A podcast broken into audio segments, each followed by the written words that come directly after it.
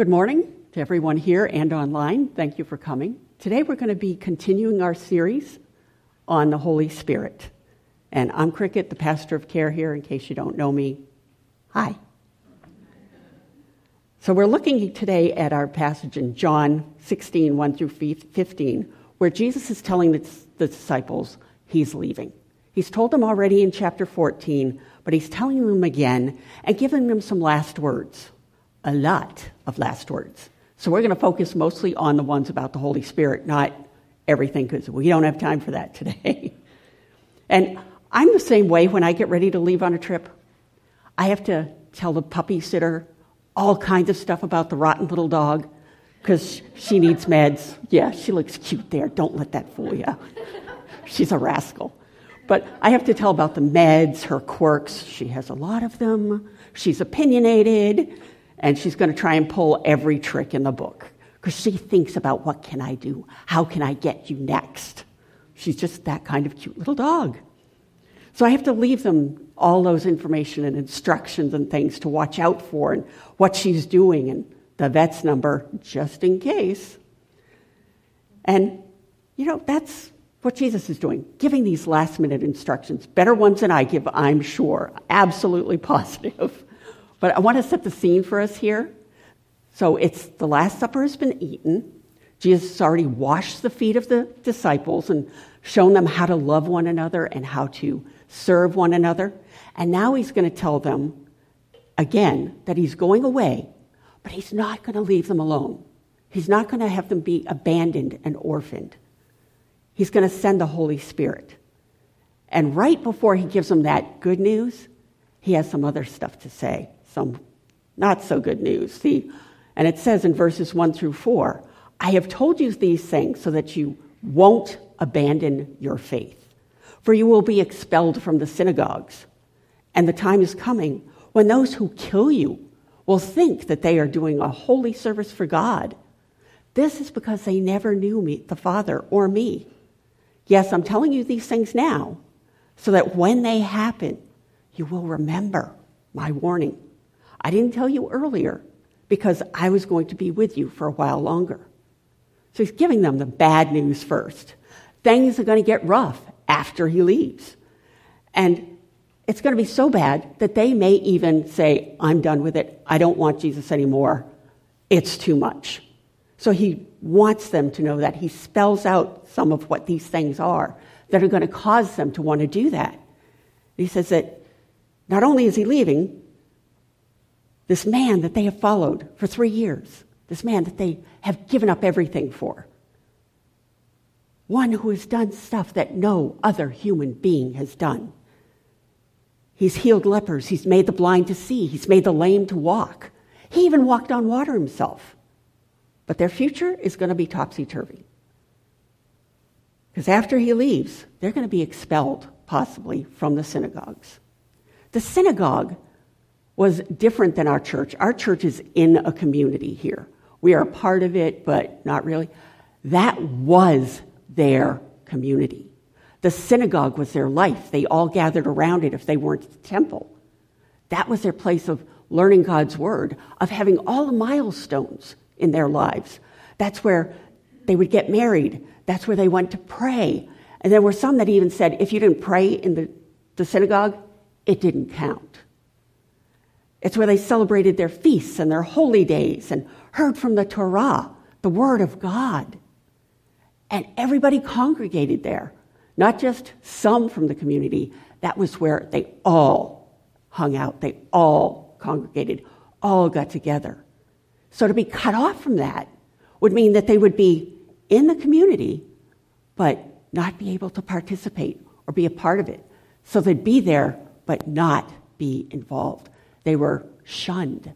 It wouldn't be part of their life anymore or their children's lives. It was a horrible thing. Awful. So he warned them about that. And then he gave them one other little tiny bitty warning. Yeah, there are going to be people who are going to try and kill you. Yeah, just no problem. It's like, wait, what? And, he, and worse than that, they, people who are coming after you, are going to think that they're doing service to God. That's pretty serious stuff.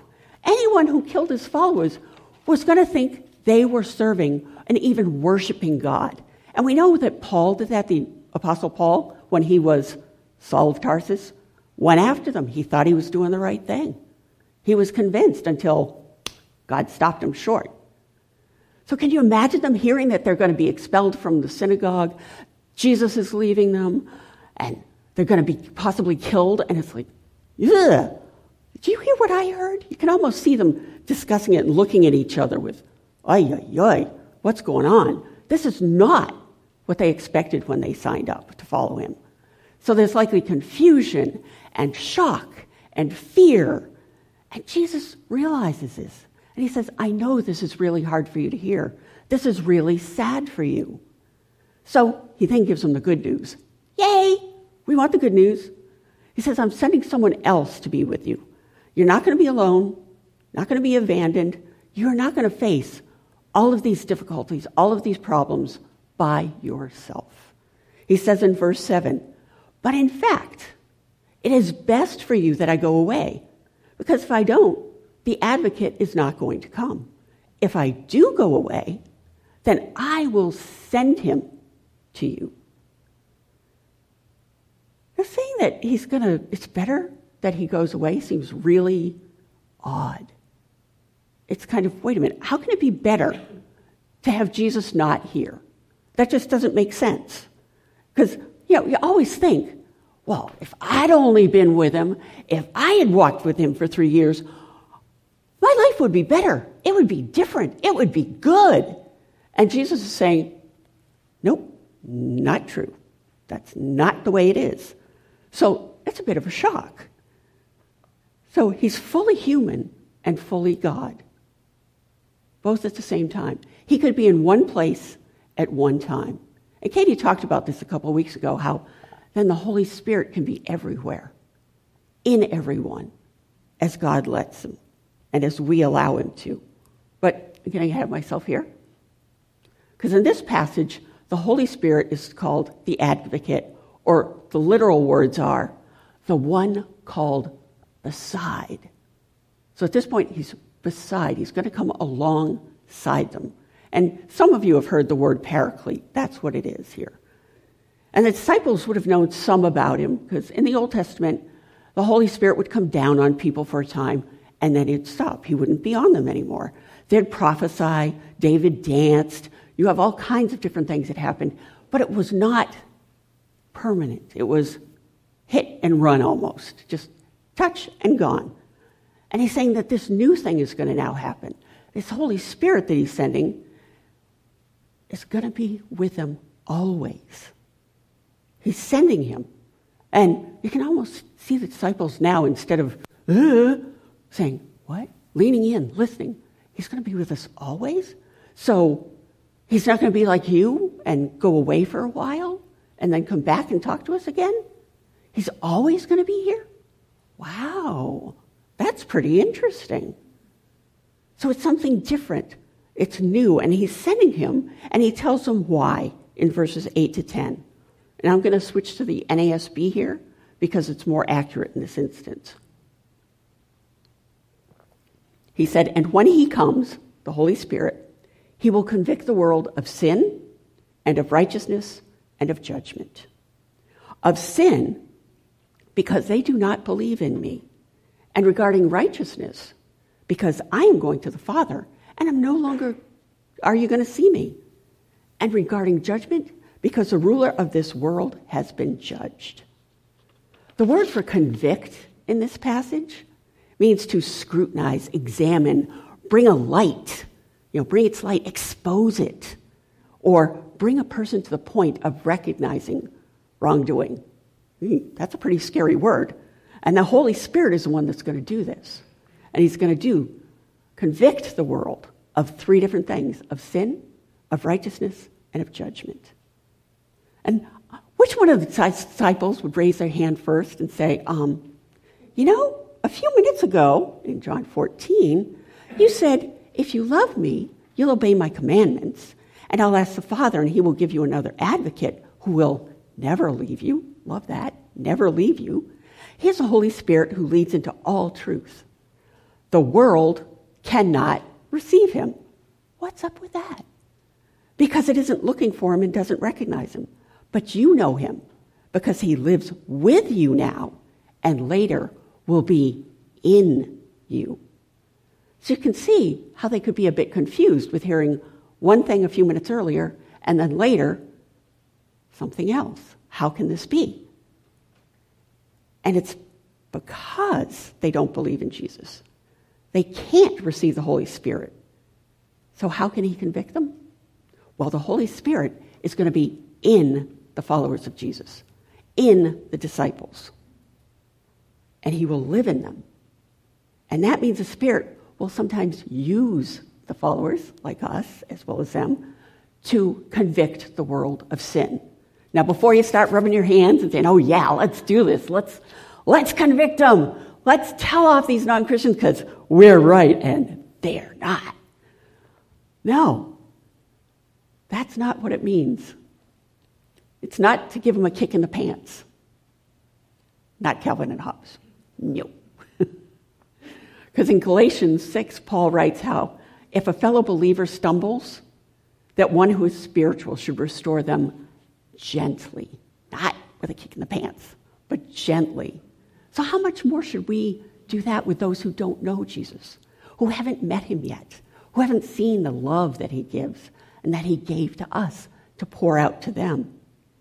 Because no one else likes somebody pointing out their sin and, you know what you did? Mm, don't do that to me. You don't want their finger in your face. You don't want them doing that. It's not nice. So it's not our job to condemn others or be their personal Holy Spirit as much as sometimes we might like to, right, Jeff? not that I've ever told him or been my husband's Holy Spirit. No. Yeah, sometimes I do. I try not to, but it's tempting. So it doesn't fit with Scripture to do that, to convict others, to play the Holy Spirit for them, especially if they don't know Him. Doesn't work. Because it doesn't fit with do to others as you would have them do to you. If you don't like that finger pointing at you, don't do it to them. And we're going to be judged by how we judge others, so we better be careful. And Jesus said, He who's without sin, throw the first stone. I don't have any stones. Not going there. Not good. But it also doesn't mean that we allow people to get away with murder or stealing or lying or doing whatever they think is right in their own sight. Because our society has rules and regulations that should be upheld. Those who don't believe in Jesus have not signed up to follow him, to follow what we have joined up with. We have said we're going to follow his word. We're going to study it. We're going to read it. We're going to work through it. We're going to let it convict us. They didn't sign up for that. So it's not our job to whack them over the head with it. So it's our job to hold our own self to those standards as God leads us. We can help them to follow God's rules and regs, regulations. Sure, not God's.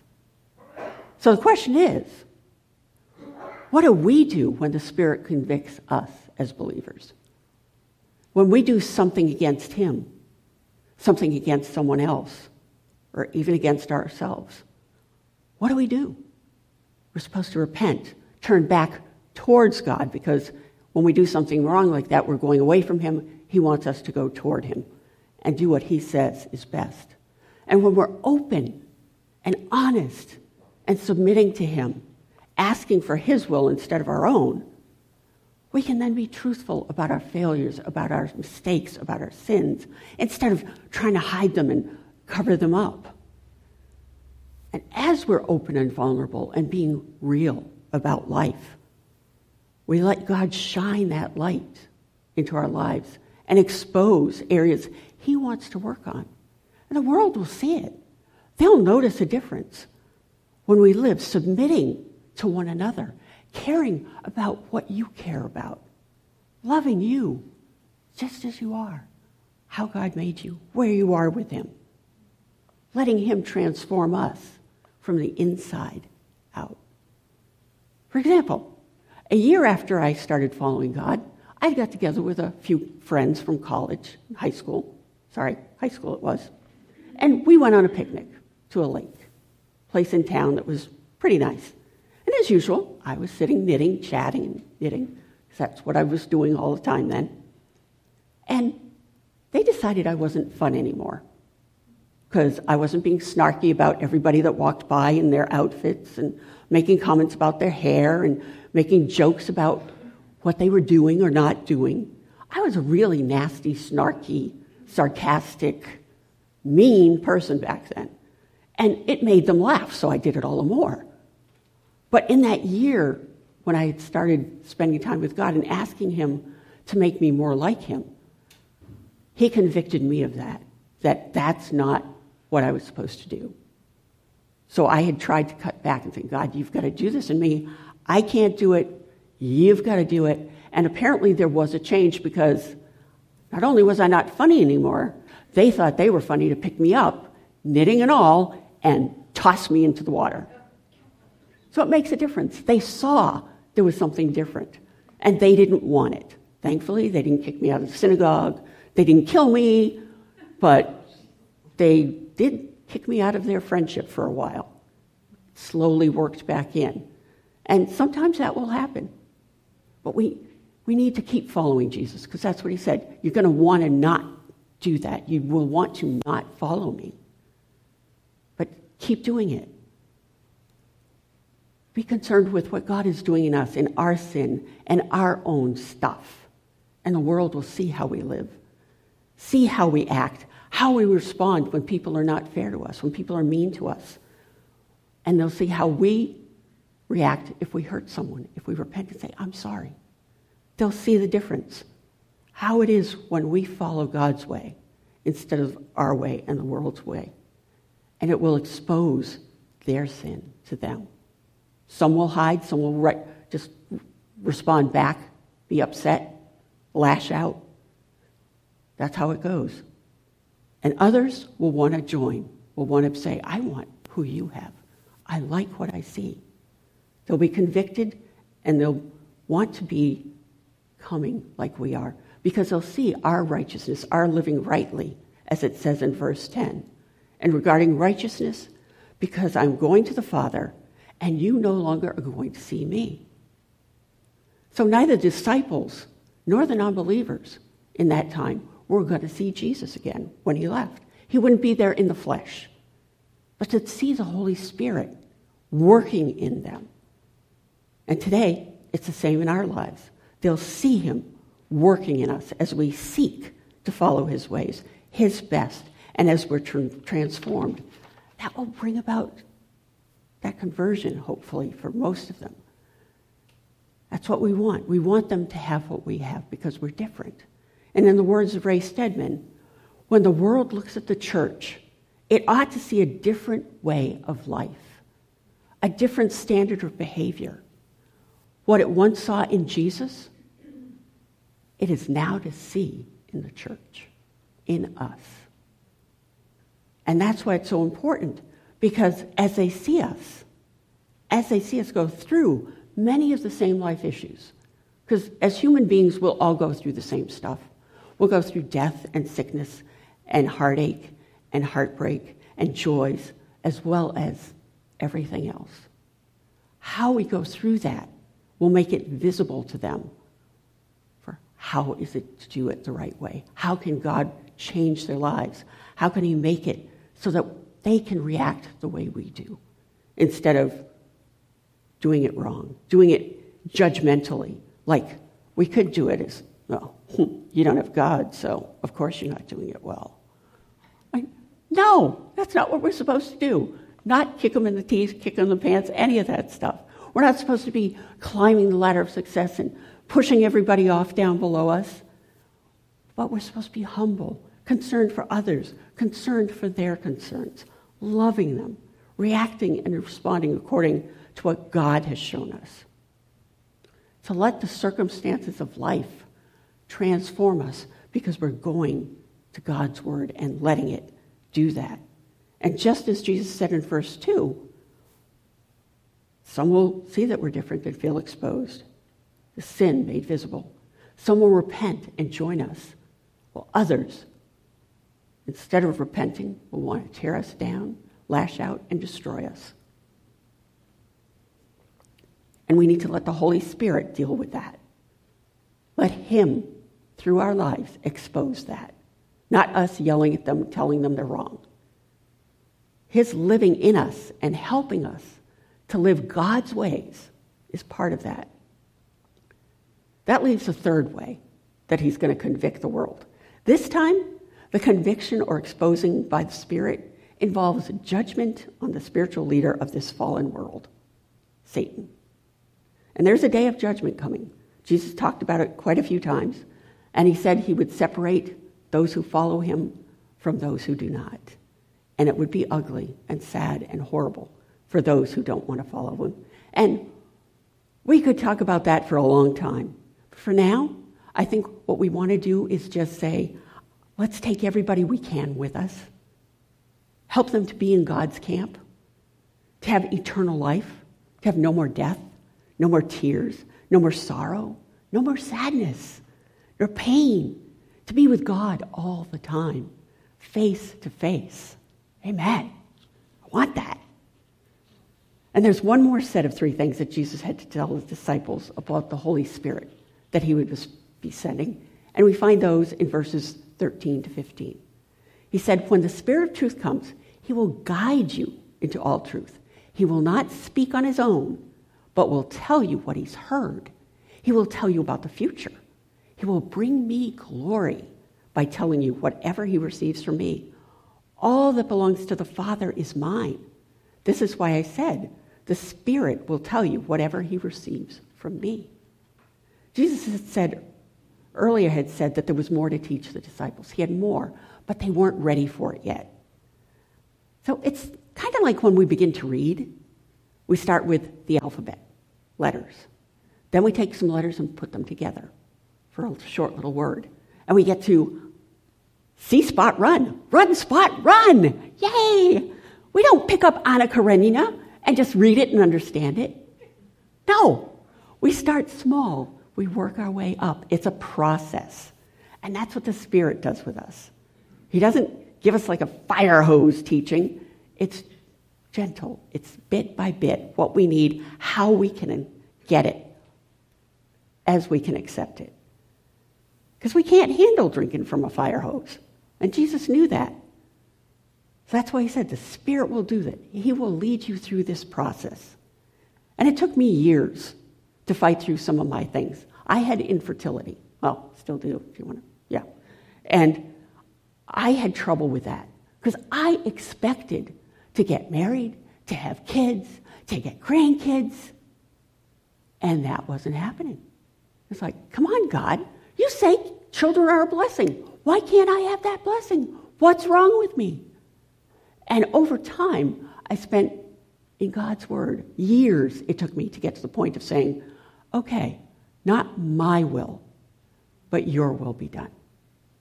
And then to the point where I can say, oh, you want in everything give thanks? You want me to give thanks for that? I don't want to give you thanks for that. But out of obedience, I did. And he led me through that. And he knows what was best. And now I can say, thank you, God, because I trust you. I know that you are in charge. I'm not. And I can let go of that and say, what do you have next?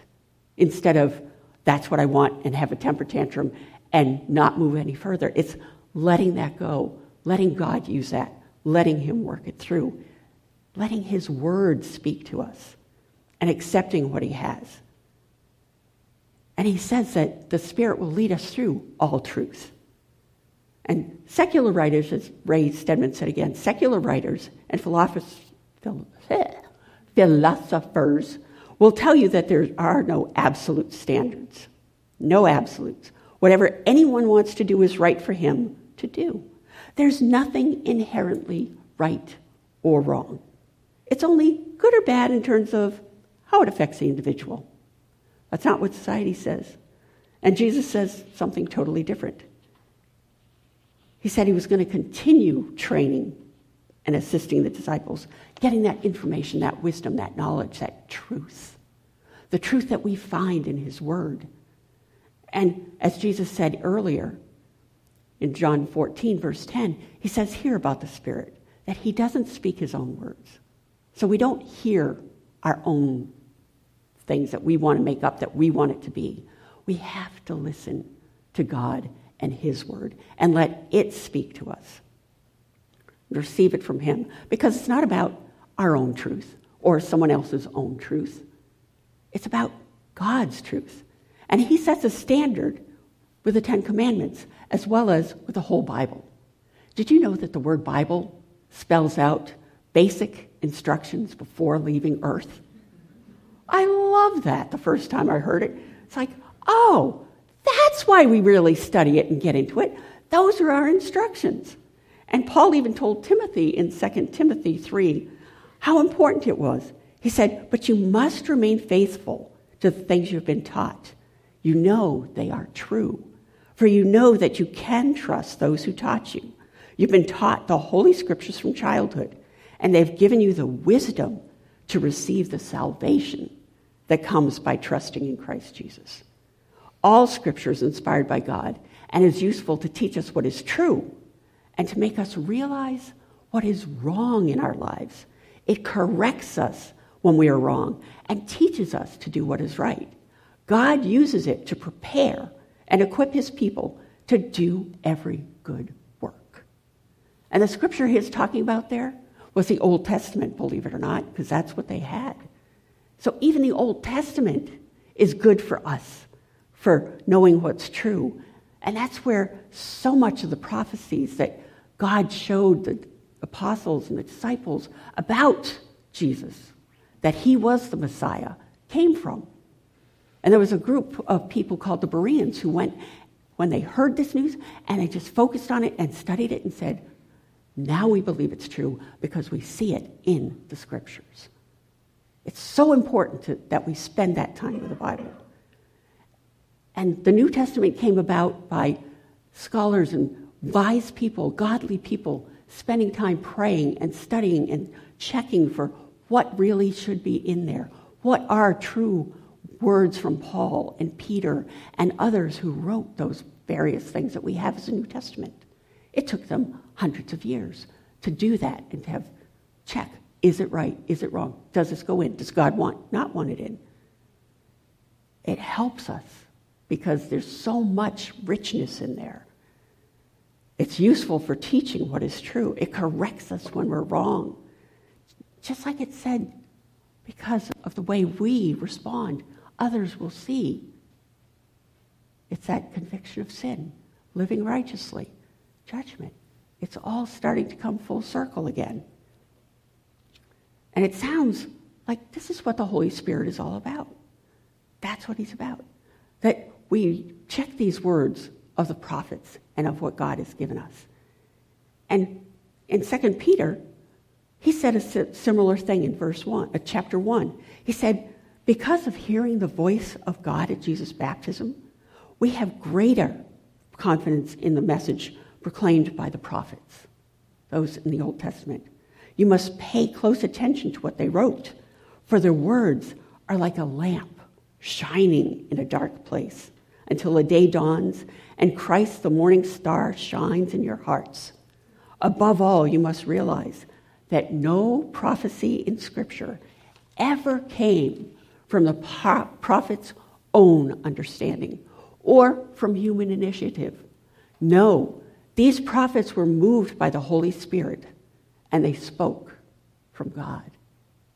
We have that same spirit in us, talking to us, guiding us, leading us. And Peter even wrote already, said in verse 12 of that book, Therefore, I will always remind you about these things, even though you already know them, and are standing firm in the truth you've been taught. So we remind each other about these things, because sometimes we just kind of get a little foggy or get, go down a different path and forget the things that God has guided us in and taught us before.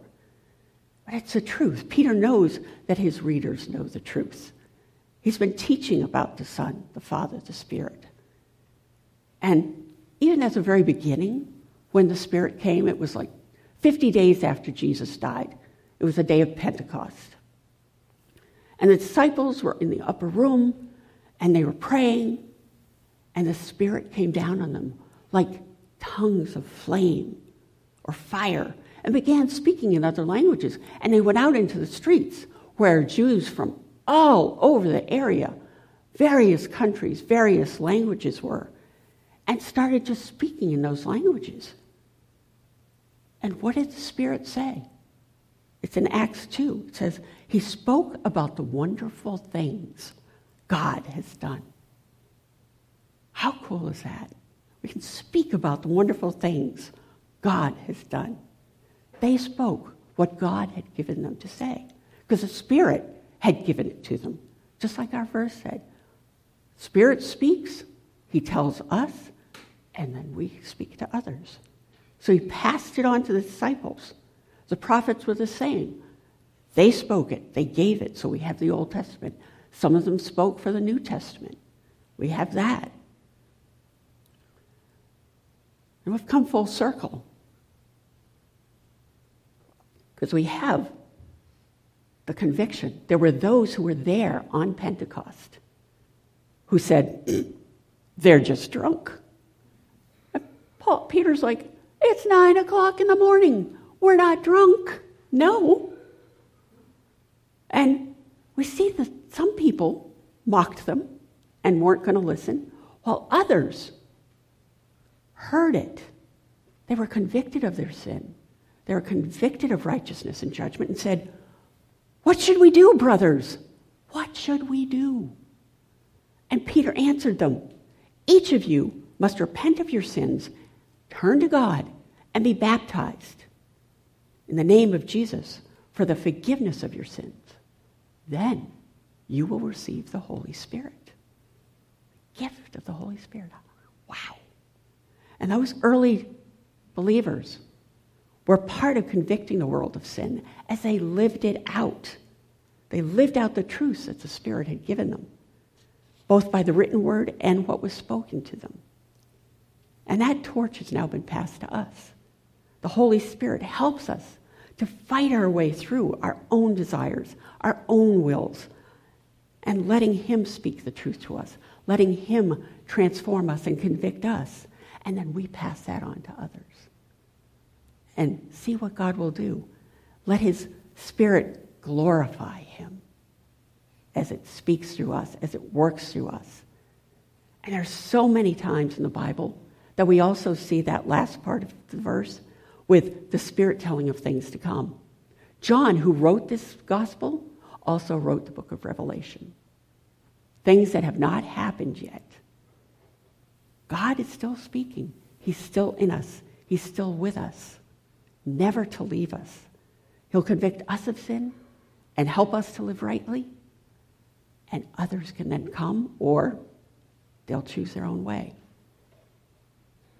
Is there anyone, as we've, I've been talking, that's come under your heart, into your thoughts that you need to pray for today? Someone you need to love, someone you need to forgive, someone you need to ask forgiveness of. And to just spend a few moments letting you, God, search your heart, letting Him speak to you before we take communion. God, we are so thankful that you sent Jesus and that He then sent the Holy Spirit. That you are with us always, never to leave us. Never. Help us to live that way. Help us to let you guide us and lead us and let your word work in us. Thank you that you gave us yourself. Thank you that you gave us Jesus. He spent his life serving you, guiding those who would come after him. And he let his body be broken for us. He let his blood be poured out in our place. We can't repay him, but we can say thank you. Help me to live like him. Help us to remember that And each week, we get together. We take some time to remember what he has given for us his body and his blood. Thank you, God.